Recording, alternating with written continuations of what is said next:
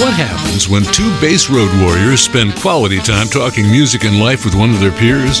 Bassist educator, author David C. Gross, and bassist and head honcho of know your bass player dot com, Tom Semioli, trade eights with the legends of rock, jazz, funk, blues, folk, country, and more. Notes from an Artist, revealing conversations with the legends who've created the soundtrack of our lives. What happens? You're about to find out. It's another episode of Notes from an Artist. And welcome to another episode of Notes from an Artist. Welcome to our listener. I am your co-host, Tom Semioli, and my counterpart, my doppelganger, my inverse Mister version, David C. Gross. I, Dave, I am pretty dopply.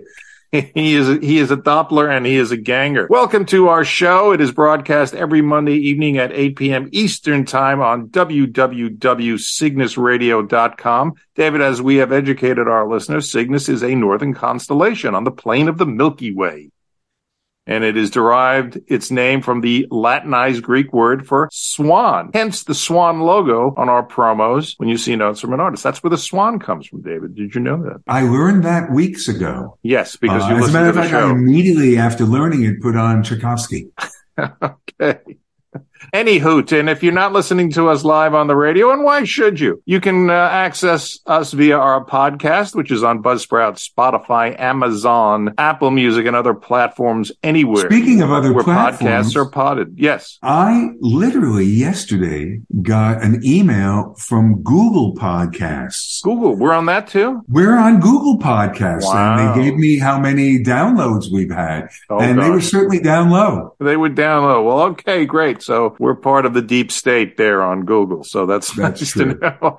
If you want to know more about Notes from an Artist, if, if you're psychotic, why, why, why, right? If, why? if you're if you're having a psychotic breakdown, please go to w w w dot notes from an artist dot com and you can really get into the nitty gritty dirt band of what we do. We also have a YouTube page where you can gawk at us. Uh, we take several of our interview highlights and we put them up on YouTube, and they make for good fodder for uh, critiques. And uh, actually, it's pretty good stuff though. And we also do uh, this uh, tutorial known as Tips from the Top. So if you're a bass player and you want to learn a few things, we'll teach you. Go elsewhere. The top. Go elsewhere. Anyway, this is the third, the, the toid in the series of shows we're doing about three amazing artists who passed in twenty twenty-three. That would be Burt Bacharach, Jeffrey Beck, and now we're going to do, we're going to talk this episode about David Crosby. As David mentioned in our last show, we're also going to get to the late, great David Lindley and the passing of Wayne Shorter. Those are going to be two excellent shows. Absolutely. There'll be plenty of music. You can bet on that. Okay, and as as more icons of our uh, industry die, we will we will talk about them. So yeah, we are the funeral watchers. You know, there isn't yes. an obituary we haven't read. Yes, we're ghouls from an artist. We're no, we we're grave robbers. We like to do that. Anyway, David, our subject uh, today is uh, David Crosby, and folks know him from the Byrds. They kind of know him from the Byrds, but they really know him from Crosby, Stills, Nash and Young, and all the permutations thereof. So we're going to get into some of the music, and we're going to talk also about the fact that David Crosby, like Burt Bacharach and Jeff Beck, was a very very um, prolific collaborator.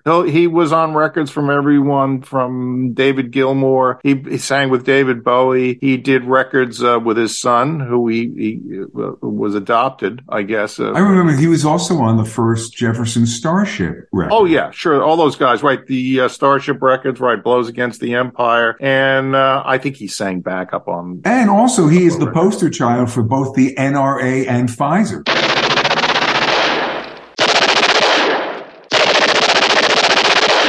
There you go. He certainly is. And he is the father of uh, Melissa Etheridge's children, I think. That's right. That's right. right. He proceeded, he, he donated his sperm, dude. That's right. But we don't know if it was delivered directly. Well, uh, I don't think that's going to be part of our conversation. That's anymore. Not going to be a part of it. We don't get into time. The gossip. We really don't. Right. We're not into um, that sort of thing. That's sordid. In search of the lost umbilical. Because my heart belongs to Daddy. Lost umbilical cord. Uh, odd that Melissa Etheridge did not ask you or I to donate sperm, David. But, uh, Well, I think she knew we were busy. Yeah, exactly. So uh, wonderful show on David Crosby. We're going to play some of his collaborations. We're going to play some deep tracks, including Guinevere. And what do we know oh, about that track? Guinevere is one of my favorite tracks. Not only was it a great track of his, in all of his foresight that uh, Mister Miles Davis had, and specifically because he always did standards. There was always something funny about, oh, why did he do a Cyndi Lauper song? Why did he do a Scritti Politti song? Guinevere of, of David Crosby. Well, they were great songs. Two, he had been doing standards since the beginning of time. Why would anyone, since it wasn't a Broadway standard, why was it not considered a doable tune? You tell me that, Tom. I don't, I can't tell you that answer, Dave, but I can tell you this, you know, interesting that you mentioned Miles doing Guinevere, because maybe he helped turn that song into a standard, as he did with uh, Michael Jackson, right? They did uh, the Michael Jackson song, uh, Human Nature. He did that on You're Under Arrest, and he did the Cyndi Lauper, as you mentioned, time after time. And those songs became standards because Miles Davis did them. Exactly. So no one gave anyone a hard time for doing Autumn Leaves. Or Someday My oh. Prince Will Come, or, uh, yeah. But you got to remember, the The Jazz Police, who only played hard bop, were, um, you know, upset. I mean, think about when you're talking about the Jazz Police in their dark suits. They had nothing uh, good to say about avant-garde music, electronic jazz, rock and roll. Uh, yet they were really willing to jump on the bandwagon. I'm thinking of three or four artists uh, right now. And make the money. Yeah. Follow the Ducats, David. Well, we are the opposition of the Jazz Police. We are the jazz criminal. That's right? it. Right. And we wear archaic socks. Hey, jazz terrorists. That's what we are. So let's get into David Crosby. David Van Cortlandt Crosby, who was born in nineteen forty-one. I grew up in the seventies, and ye gods, F M radio, that's how we listened to music in those days, even though you were probably done with radio by nineteen seventy-two and seventy-three. Every day, every other playlist was Crosby, Stills, Nash and Young, Crosby, Stills, Nash and Young. You heard Deja Vu and Four Way Street played incessantly, all their solo records, Neil Young's Harvest. It was not years later till I could actually appreciate Uh, David Crosby, because I was so overexposed to him in the nineteen seventies. But you first learned of him as a member of the Byrds. That is correct. And everyone said he was the cute one in the Byrds. That was how they sloughed him off. But truth be told, there is a, a book out, something about Laurel Canyon. And yes. Yeah, there's a- that very particular period in time where they were all living up in the canyon. Yes, yes. And what's very, very interesting is if If it was back in England, Crosby would have been a duke, apparently. Interesting. From his family. Uh, another crazy thing is um, Frank Zappa's dad was like big into the industrial complex hmm. back then. Jim Morrison's father was an admiral. Right, he was in the Navy, yeah, he was a Navy admiral. And Stephen Stills, who I also played with, he was in the Army himself. As a matter of fact, one of the scariest moments was we were doing something for um, a T V show called Hot Hero Sandwich. Okay. And he had been up the night before, and probably the night before that, with my old buddy Felix Papalardi. And I had this beautiful sixty-one jazz bass. Yes, I did have a four-string bass long ago. My God, shock. And he started doing rifle drills with my bass. And I'm like, oh, Stephen, please. And, you know, he's whirling it and doing it. I'm, I'm like, I'm just waiting for the fact that I'll be going to Manny's in an hour to have to pick up a bass to finish the session. But fortunately not. But he wasn't with the Byrds that long. No, he um, did five records with them, as it says. Right. He was booted out of the Byrds. I think the, the song that got him booted out was Triad, probably. Well, they had a they had a dust-up at the Monterey Pop Festival. Correct. And, uh, Correct. Right, and of but course, here's the thing. All the big hits with the Byrds, all of the songs you remember with the Byrds, David Crosby was in the band. And something else about David Crosby that's really important from my perspective, Miles Davis did a version of Guinevere. Right, there you go. Now, I'm sorry, that sort of changes everyone's ball game. Yes. Uh, obviously, it must have been Betty Davis who turned him on to a lot of that music. Mm-hmm. But he heard something in that song.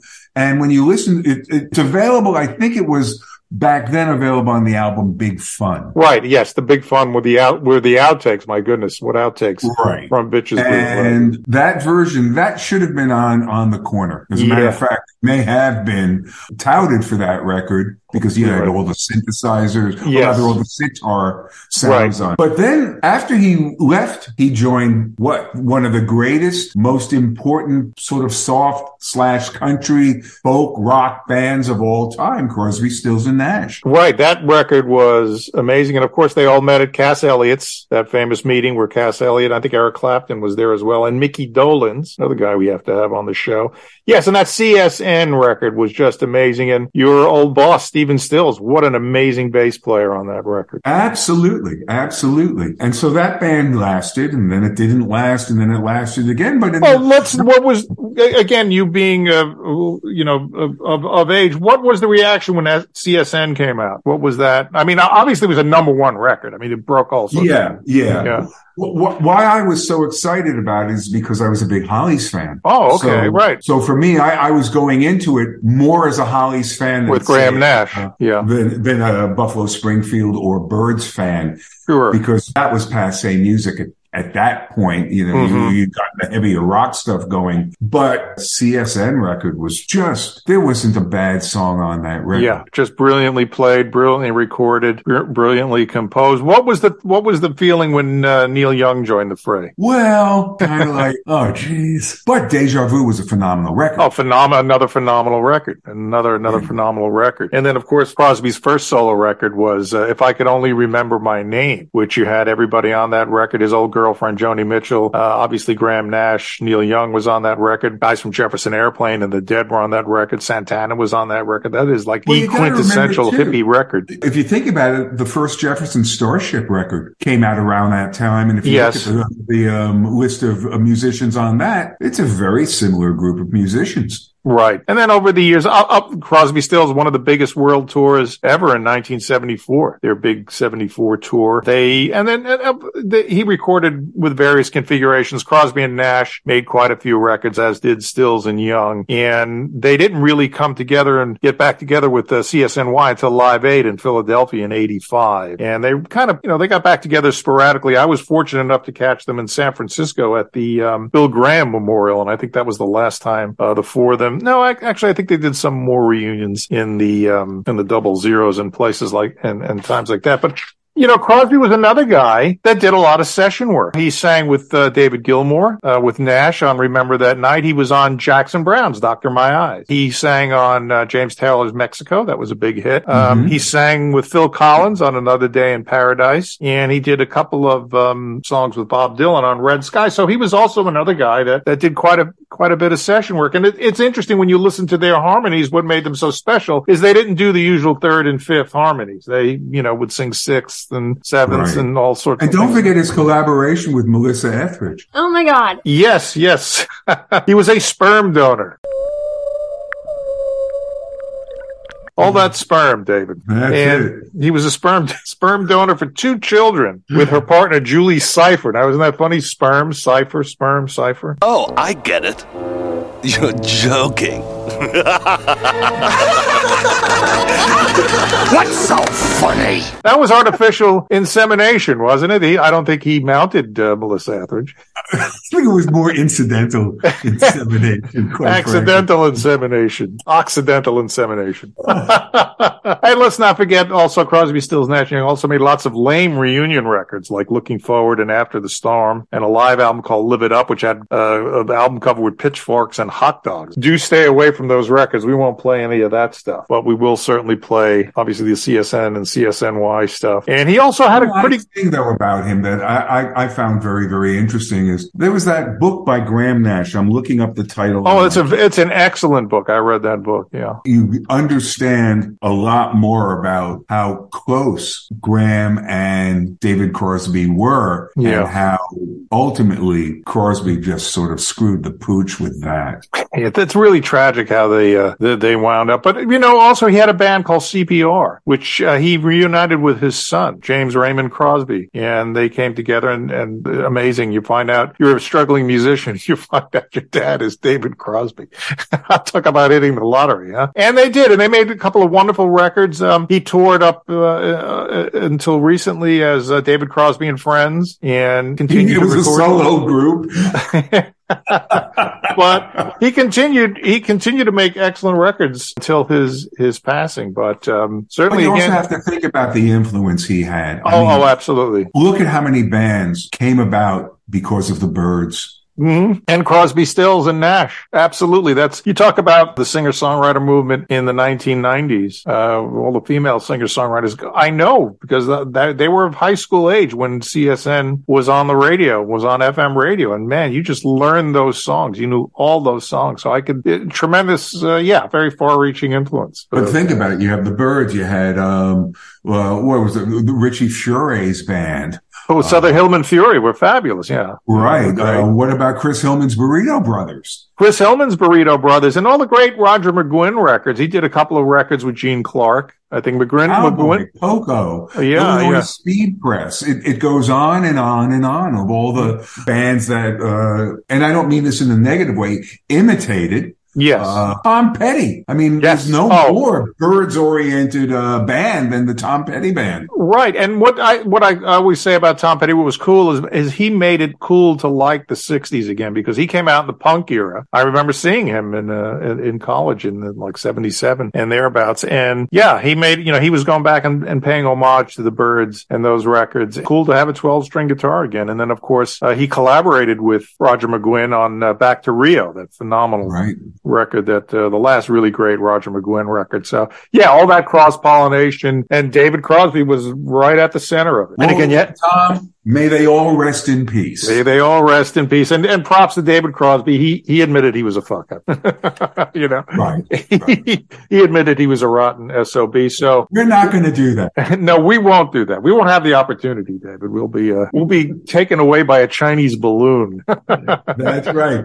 And it'll say "Happy Birthday" on it. Yes, the- yes. And we'll get blamed for blowing up the Nordstrom pipeline. We'll get blamed for a lot of things. Uh But, and well, we should. Well, that wraps up our Dead show for today. Our show of our our. Well, you know what song I'm going to play at the beginning, right? Uh, I told you. Yes, Jim Carroll. Yes, all the people who died. People who died. So uh, I think we'll have a two-parter on this one. So it'll be uh, a nice, uh, a nice thing. But yeah, of course, you know, these artists are all getting up in age, and and of course, David Crosby did not take care of himself. The fact that this guy lived past thirty is pretty amazing. Uh, Jeff Beck died of a rare illness, so that was very sad. And Keith Richards just and Keith Richards, Keith Richards, going. right, the, keeps living. And then, of course, what was Burt Bacharach? Nah, um, ninety-four, ninety-two, like I think it was ninety-two. Okay, so uh, Burt obviously. I I guess uh, Carol Bear Sager and Angie Dickinson may, may have had a, a play in that.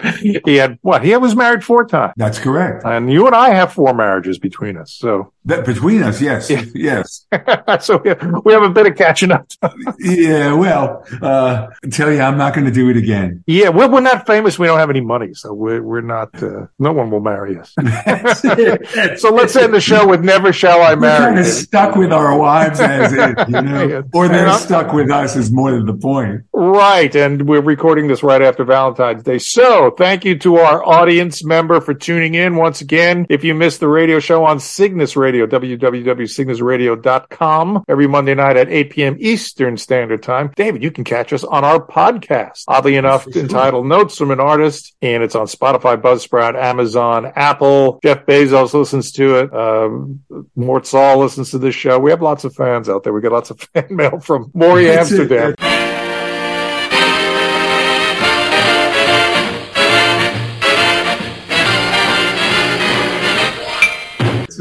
Mark Zuckerberg, he he listens to it, which is why they're banning us from Facebook. Yes, yes, yes, they do. Hey, did you hear about Facebook? They're they're going to have a pay platform. A pay, now. Oh, good. Great. Now I could pay to get garbage. That all these people have been bitching and moaning about Elon Musk and the possibility of a pay, pay per subscription service with Twitter. Yeah. And now, oh, we're going to have a, a, a, a pay platform as well. I wonder if it'll be like Spotify, where they just take away the commercials or something like that. But then again, that's what they live on, although it's very dubious what these companies make anyway. So uh, whatever. Yeah. And of course, if you can't catch us on our, well, you can catch us at any time on, on our podcast, please go to w w w dot notes from an artist dot com. That'll have a link to our YouTube page, so you can see the people who we deem presentable to you, our audience member, that you can watch them on our videos. And upcoming, one of our videos, we're going to, it's going to be great. It's going to be a bass forum with uh, several notable bass players. We'll release that information soon, and that's one you definitely want to tune into, and that will definitely be a video. So, David, all right. You, there you go. Seacrest out. Have a great week, everybody. We'll see you again on Notes from an Artist. Bye-bye.